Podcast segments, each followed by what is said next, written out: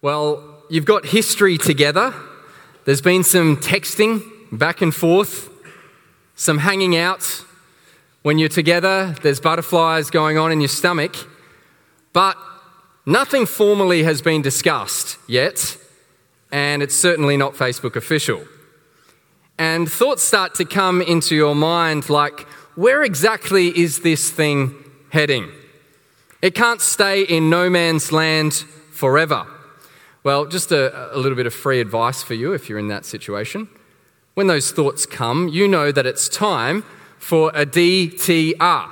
It's what the Urban Dictionary calls a define the relationship moment. It's the moment when two people have the chat. You know the chat? The chat where you discuss the mutual understanding of the relationship. What is this? And where is this all heading? Well, it's interesting. Exodus chapter 19, I'll invite you to open up there now, is a DTR moment. It is a define the relationship moment. It's the moment where God moves to define the relationship with his people, and it tells us how God defined that relationship. But it also tells you the defining factor in your relationship with God. I want to encourage you this morning maybe it's time for you to have a fresh DTR moment with God. Because sometimes all it takes is a little bit of sin or some discouragement or some doubt or some bad thinking, and you can start to wonder in your heart and mind what is this? Where is this going? What is this thing that I actually have with God? Is it time for a DTR with God?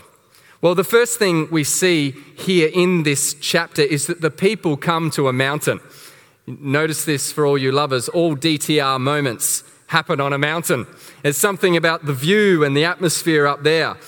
But we see here immediately on the third new moon, after the people of Israel had gone out from the land of Egypt, on the day they came into the wilderness of Sinai. They set out from Rephidim and came into the wilderness of Sinai and they encamped in the wilderness.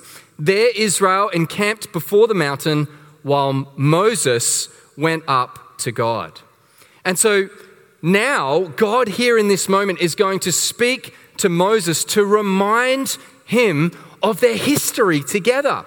And we see that from verse 3 the Lord calls out to him from the mountain, saying, This you shall say to the house of Jacob, and tell the people of Israel, You yourselves have seen what I did to the Egyptians, and how I bore you up on eagle's wings and brought you to myself. God reminds them of their history. He describes them as being like an eagle to them. Now, of course, an eagle is a fierce bird. And God was fierce in his judgment of the people of Egypt. Eagles are also a rescue bird. And God, he swooped down like an eagle, and the people of Israel got on top of his wings and he flew them out of Israel of Egypt. But eagles are also a bird of shelter because of their incredible span of their wings. And so all throughout the, the wilderness, the people of Israel were sheltered. They came under the shelter of his wings. And so, this is how their relationship with God is defined to this point. It has been defined by God's divine grace, uh, based on God's promise. And God tells Moses, remind the people of this first. Remind them of this first. And we need that reminder too that salvation is always from God by His grace. It is his unearned favor that is freely given to us. We're just like the vulnerable prey that's sitting out in the wilderness waiting to be devoured. But God, by his divine grace, swoops down like an eagle and he rescues us from sin, death, and slavery. This is what defines what they have with God. It's not what they did, it's not what you did, it's what he did for you. But, but notice here where the eagle has landed. I bore you on eagle's wings and I brought you to myself. I brought you to myself. You see, God didn't just save Israel to get out of Egypt, but to actually bring them to Him. And this is always true in salvation. Salvation is never an end in itself. There is also always something greater than salvation that you get, and that is God Himself. And this is, this is true. We don't just escape hell in salvation, we gain God. We gain Him.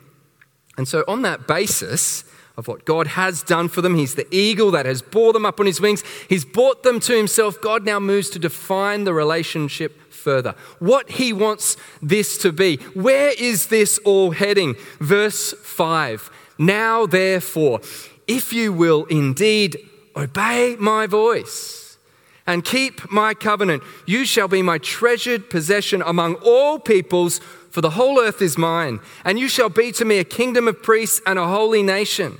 These are the words that you shall speak to the people of Israel. So notice here, how does God define the relationship he has with his people? The first thing we see is salvation. I bore you up on eagle's wings. This is not of your own doing. This is what God did by based on his divine promise and his divine grace. But then secondly, we see it's marked by obedience. Now therefore, if you will indeed obey my voice and keep my covenant. So it's salvation, it's obedience. And thirdly, we see blessing. You shall be my treasured possession, a kingdom of priests, a holy nation. This is a really important sequence to understand. It is God's first move of grace that then demands a response of obedience that then triggers the blessing that comes from being brought into God's presence. They aren't being called to obey for salvation. In fact, how is that even possible? When they were there in slavery in Egypt, what hope did they have of saving themselves? What, what, what obedience could have actually saved them? No, it wasn't because they were more righteous than any other nation. It wasn't because there was anything special about them. It was based on God's salvation of them by His grace. And so they aren't called to obey in order to receive salvation, but they have received salvation that they might obey. That they might obey God. They've been brought to Himself. And this is how God defines this relationship. God's grace is intended to draw a response of obedience, and that is the definition of God and His people and their future together. God's grace is the root of salvation, but obedience is the fruit of the salvation. It's what must follow.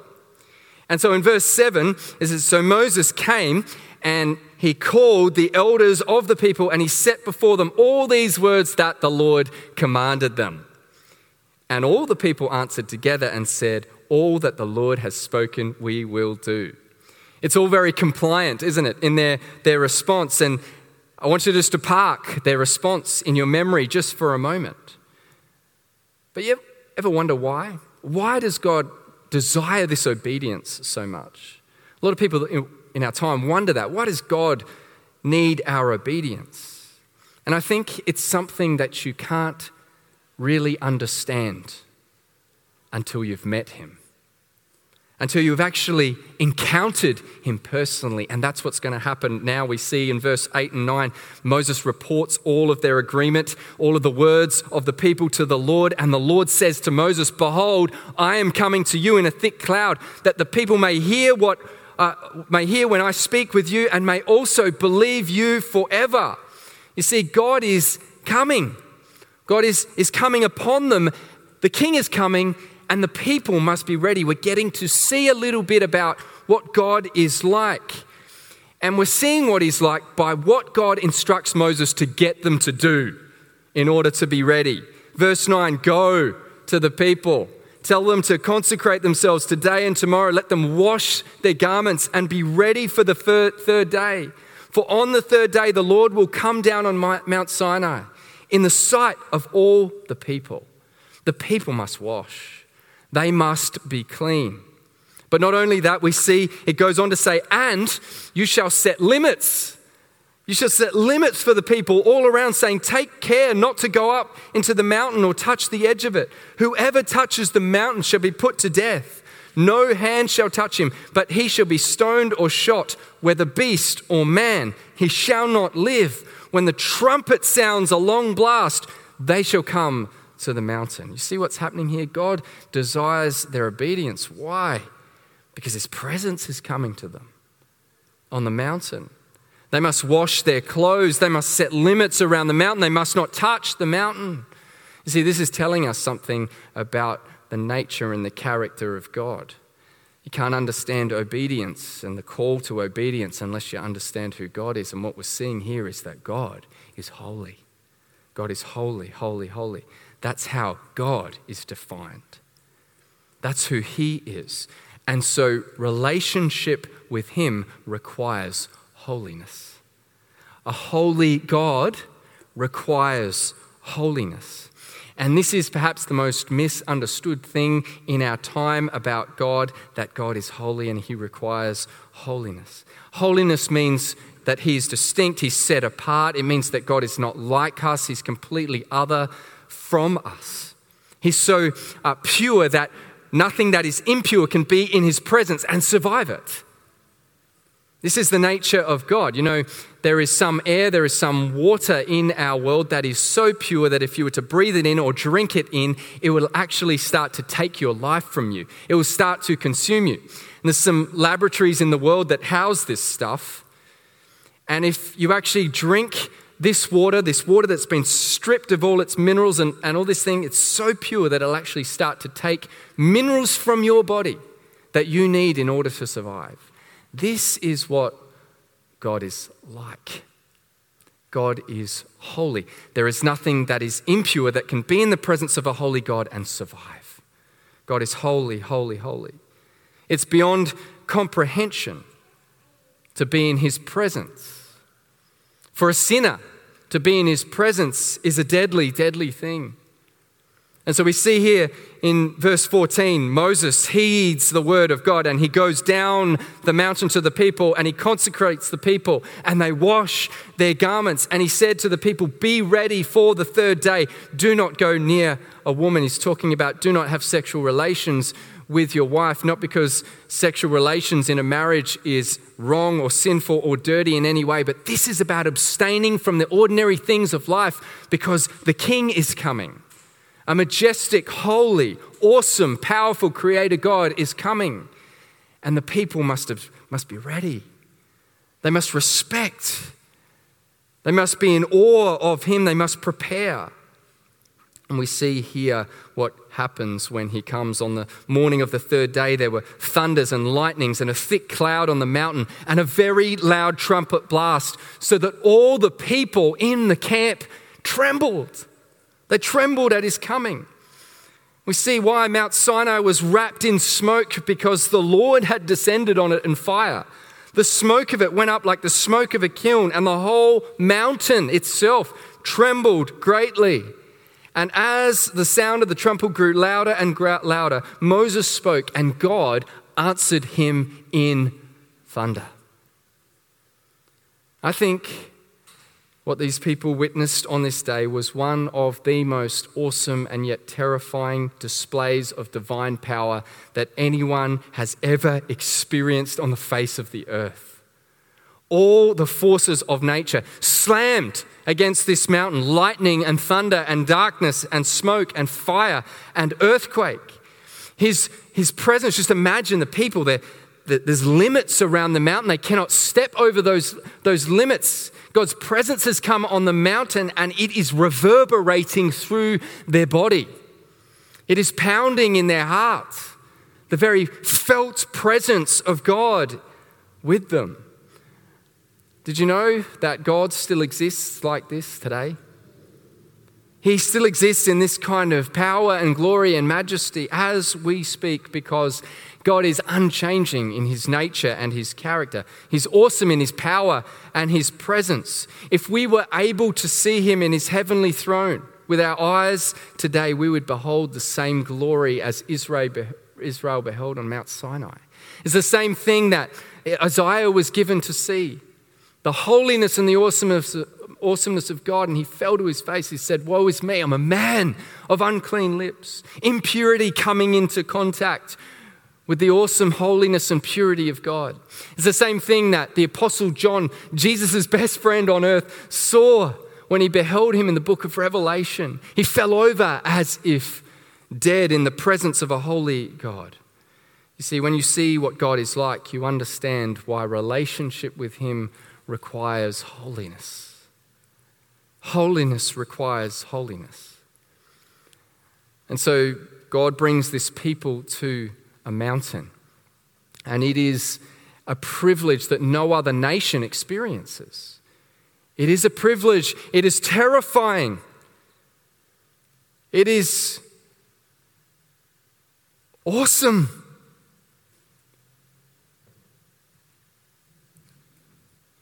But what we see here is that though God has brought them to this mountain, and it's a privilege for them to see and behold what God is like. We see next in verse 21 that the people cannot go up the mountain. They cannot go up. Verse 21 And the Lord said to Moses, Go down and warn the people, lest they break through to the Lord to look, and many of them perish. Also, let the priests who come near to the Lord consecrate themselves, lest the Lord break out against them. And Moses said to the Lord, The people cannot come up to Mount Sinai, for you yourself warned us, saying, Set limits around the mountain and consecrate it. You see, you have to pick up the severe, terrifying tension of here. Here, go down and warn the people, God says to Moses, lest the Lord break out against them. God has given them this privilege of, of, of, his presence like no other nation, and yet they must maintain their distance because of the holiness and the awesomeness of God. They can come so far, but they cannot go all the way because of who God is. And when Moses understands this, when he arrives, he understands this fully and he cries out to the Lord. And the Lord says to him, Do not let them come up. Do not let them come up. But Moses, you come up. And take your brother Aaron and come up to me.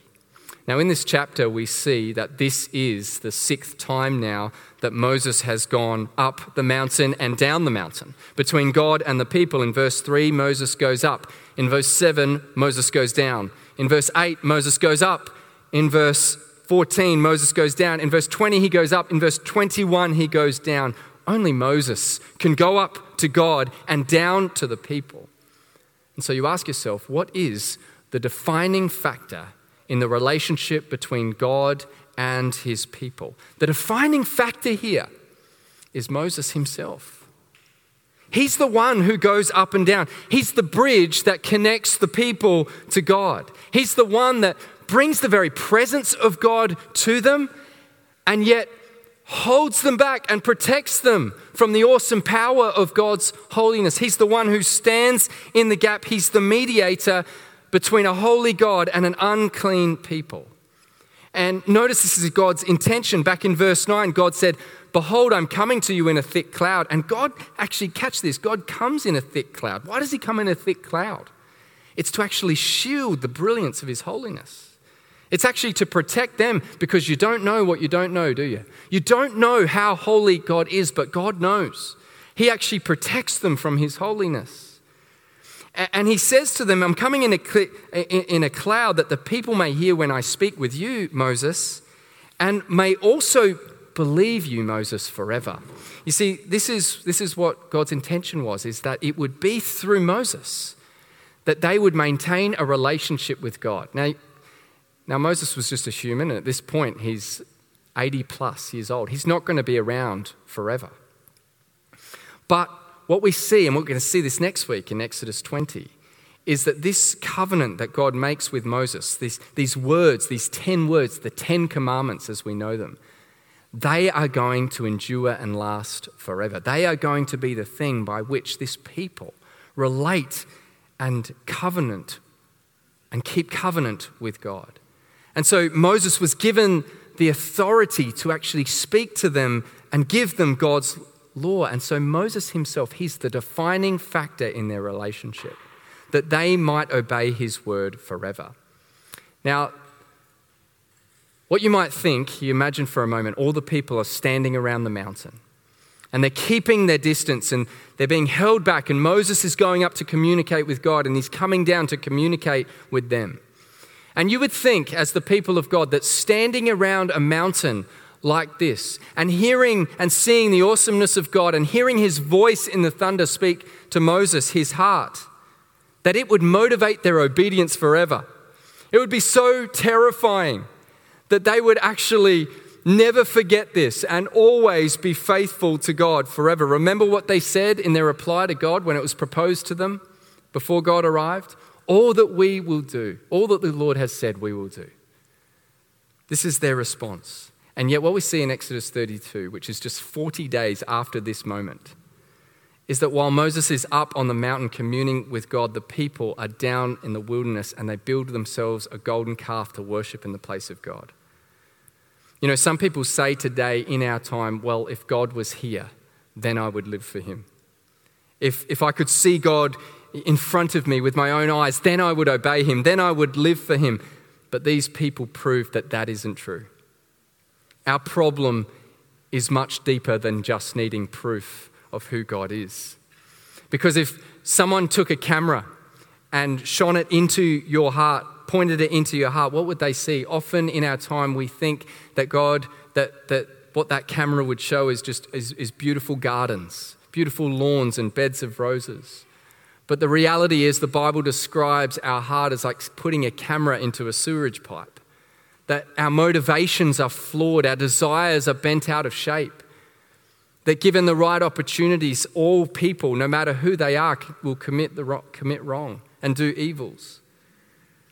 And so the point is, is that everything may look fine on the surface above God, but above ground, but God actually sees the heart. He knows the motivations and the intentions of our heart.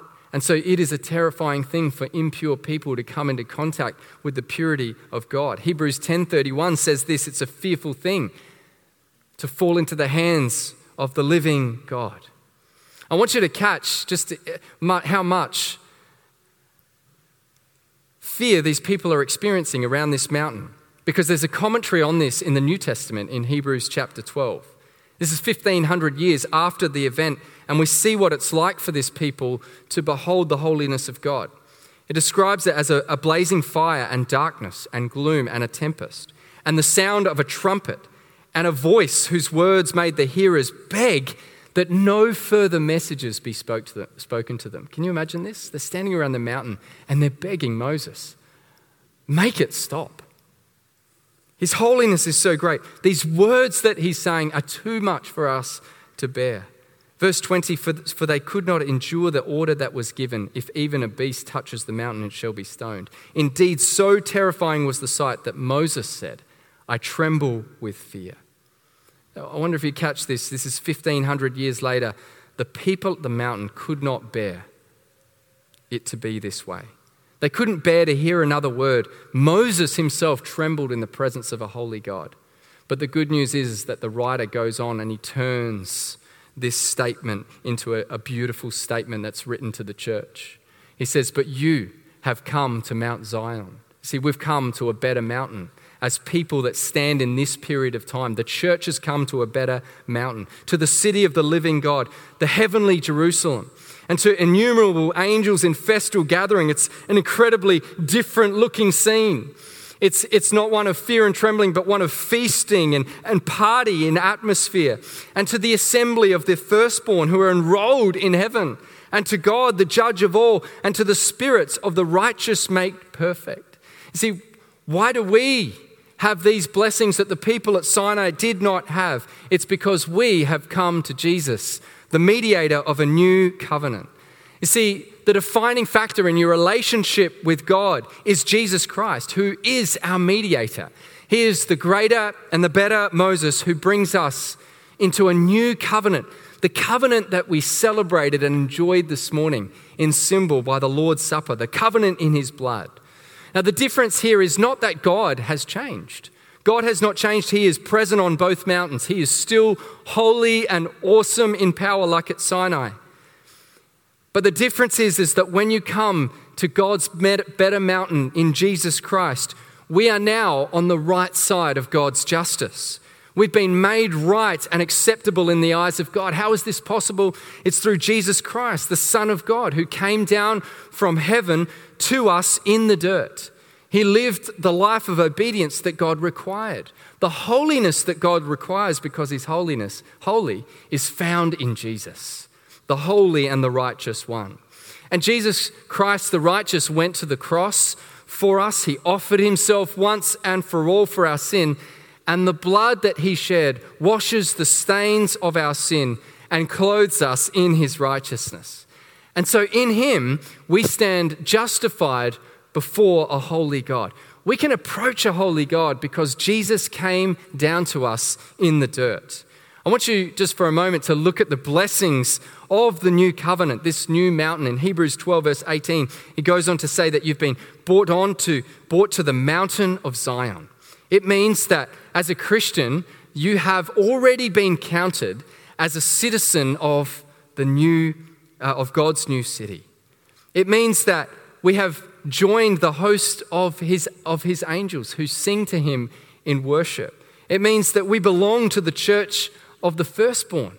It means that we will have come to the God who judges all and yet we will not stand before God in our sin and pay the penalty. We will stand in the righteousness of Jesus. It says that we've come to the spirits of the righteous made perfect, which is a, a, conf- a little bit of a confusing thing, but it, it, it's referring to the Old Testament saints who are awaiting the resurrection of their bodies when Jesus returns. And we too have this hope that death does not have a hold on us, but when Jesus comes, we will also rise in a new body, in a physical resurrection. And we have come to the mediator of a new covenant, to Jesus, and we have an intimate relationship with him. You walk with him, you talk with him uh, each day. We can approach our holy God because Jesus has come to us in the dirt. You see, Jesus is the defining factor of your relationship with God. He's the one who fully obeyed God. He's the one who washes you clean.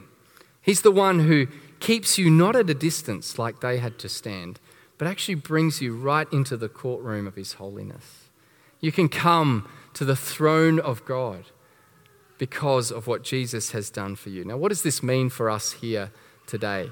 The first thing I think it means for us is that we must be thankful for the new covenant in Jesus.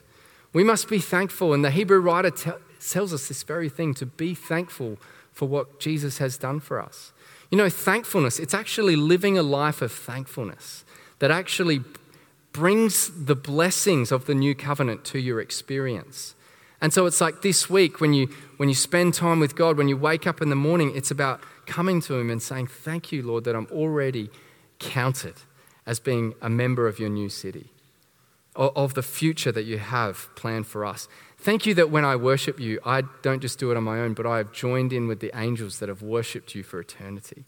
Thank you that I've been included in your body, that I now belong to you, that I do not need to fear a thing, that I've come to God and God is awesome in his power and he is going to judge, and yet I do not need to fear judgment anymore because I am right with him. Thank you that physical death holds no power over me because promise to me is a physically resurrected body. Thank you for the bond that I have with Jesus. You know, the New Testament over and over again describes this bond, this unity with Jesus as like being in Him. We're in Him, we're united with Him.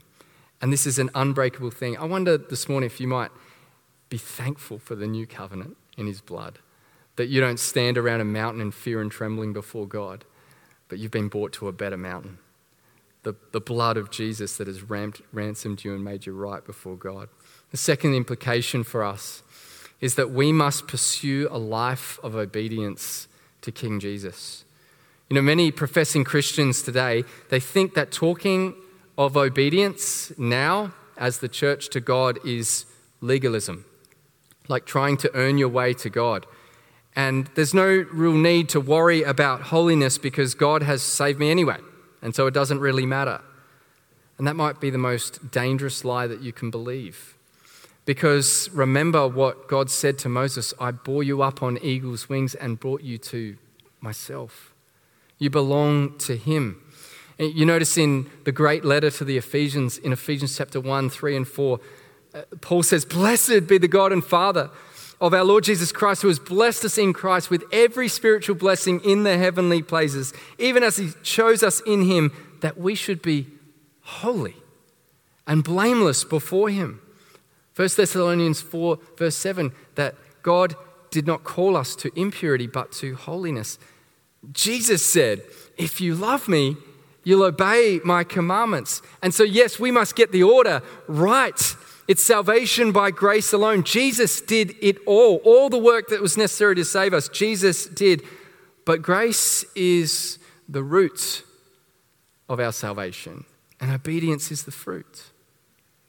Grace is transforming grace, it produces holiness in our life.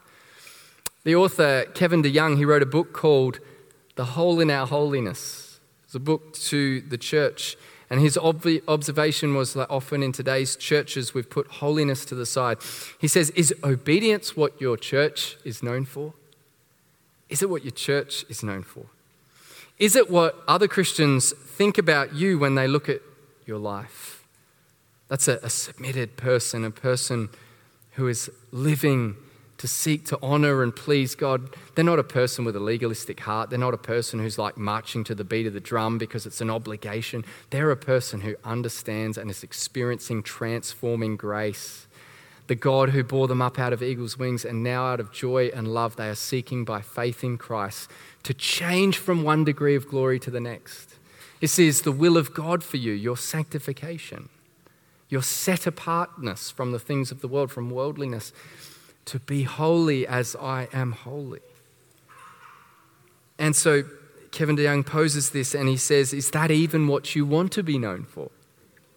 There's so many things in our time that we can be want to be known for, that churches can be want, want to be known for, like being creative or being relevant or being a world changer or being open minded and it sounds a lot more exciting than boring old obedience, but do you know that obedience is the mark of a true Christian? It truly is the mark of a true Christian. And this is what Jesus said Jesus said that not everyone who says to me, Lord, Lord, will enter the kingdom of heaven, but the one who does the will of my Father. Who does the will of my Father. In other words, one who has been transformed by my grace and the fruit of that grace is obedience. The fruit of that grace is being changed by God. You know, it's possible to profess the right things and say the right things and yet still not have come to the mountain of God's grace. And it's obedience in our life and holiness and change in our life that actually reveals that we have come to the mountain of His grace. Now, I want to say this this should not undermine people's confidence, Christian confidence in being justified by grace alone through faith alone, in the finished work of Christ alone, it should not do that. God declares us righteous on the basis of Jesus' work. But having had that positional change, taken out of the world and placed in his kingdom, there ought to be an obedience that follows. And, God knows that you're not going to be perfect. And that's not what we're talking about when we're talking about now being sanctified or being made holy. We're positionally holy, but now we are growing in holiness from one degree of glory to the other. This doesn't mean that you're going to be perfect this side of his coming, but it means that God is working in your life through faith in Jesus Christ that you are actually experiencing that change. So, church, I would say this to you because I love you, as your pastor, genuinely love and care for you care for your soul, pray for you.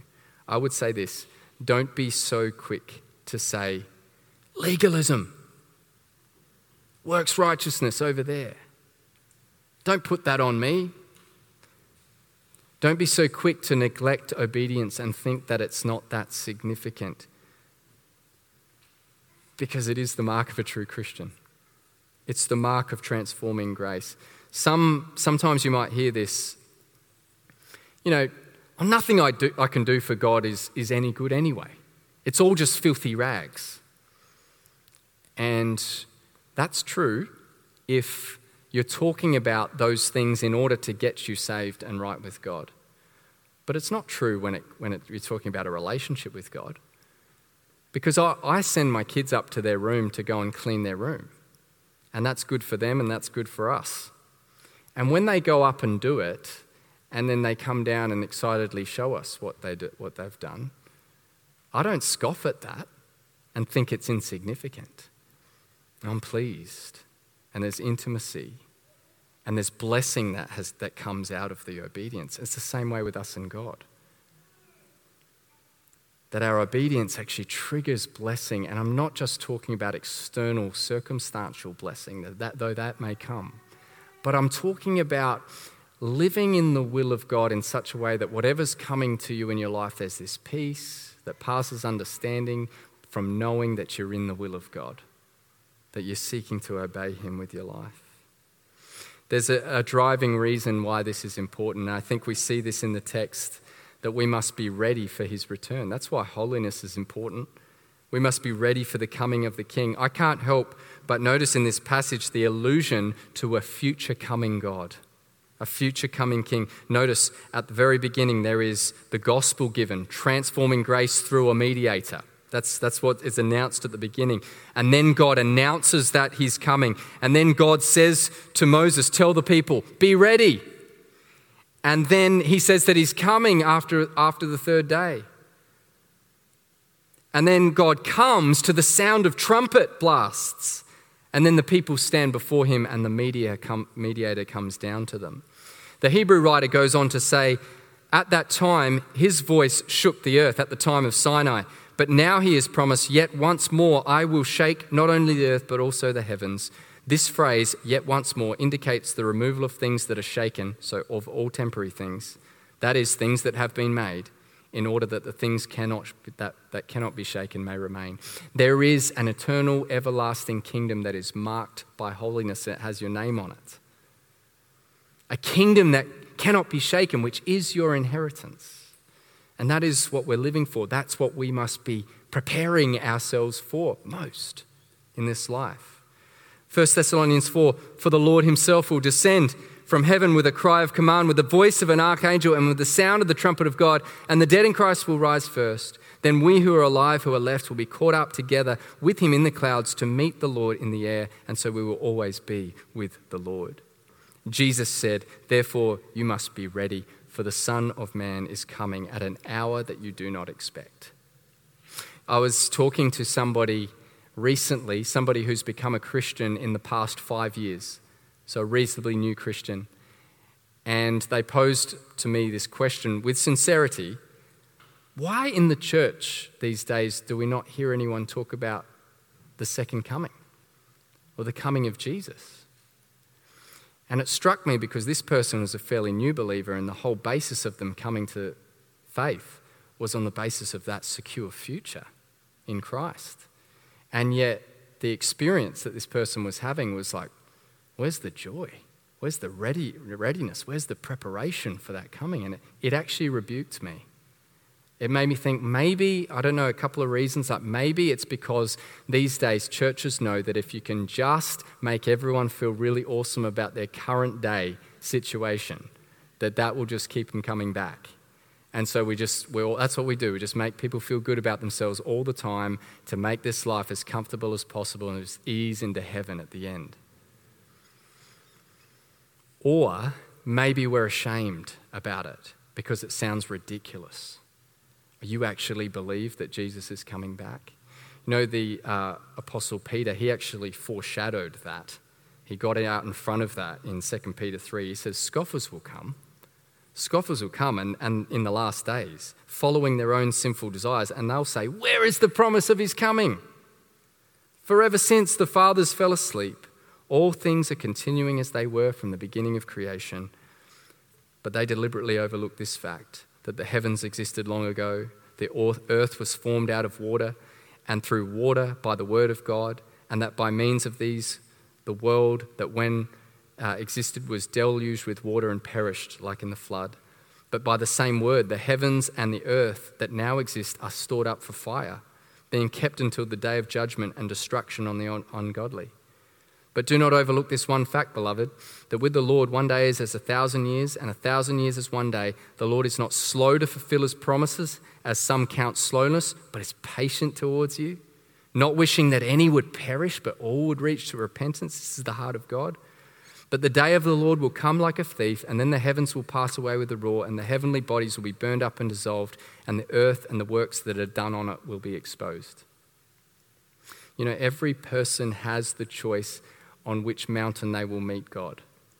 Will they meet God on a place like Sinai where your relationship with God is defined by fear and trembling and uncleanliness before a holy God? You're on your own. You're exposed for who you are, falling short of a holy God.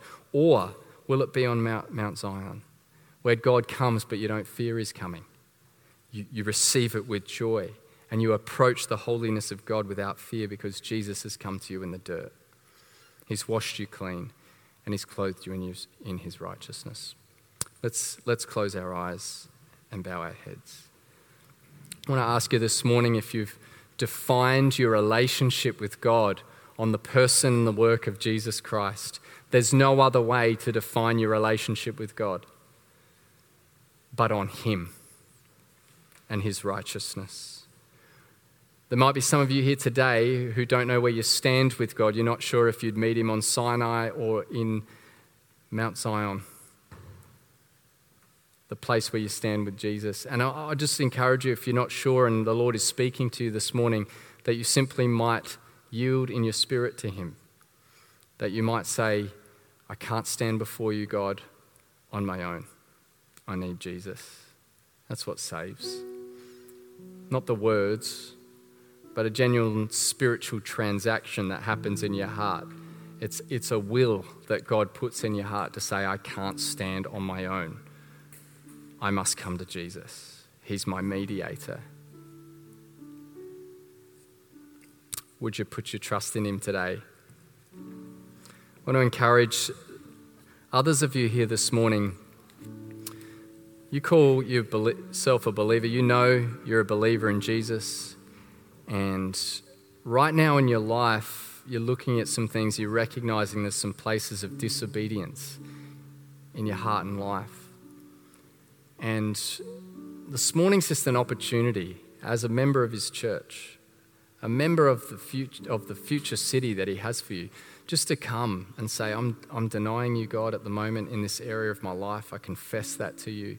And I ask you for the strength and the grace to overcome and to begin obeying you in, the, in, in this area because not because I need to earn your love, but because I, I want, because you're holy and you're awesome, and because of what Jesus has done for me, and because I want to experience blessing. And there can be no blessing without obedience. So I come to you and just confess those things.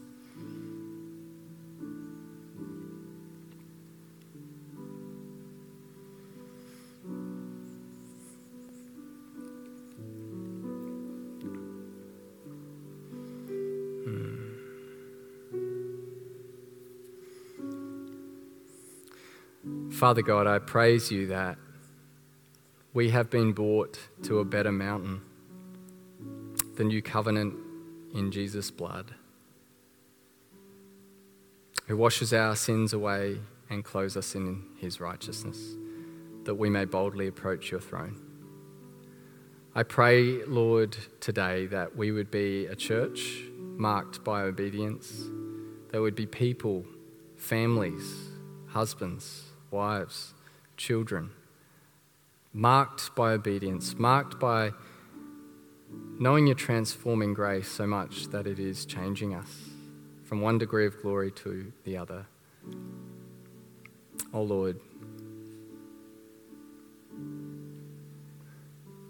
we ask for this, Lord, by your grace. Would you change us? Would you work in us? Would you give us an appreciation again of your holiness? I pray. I ask this in Jesus' name. Amen.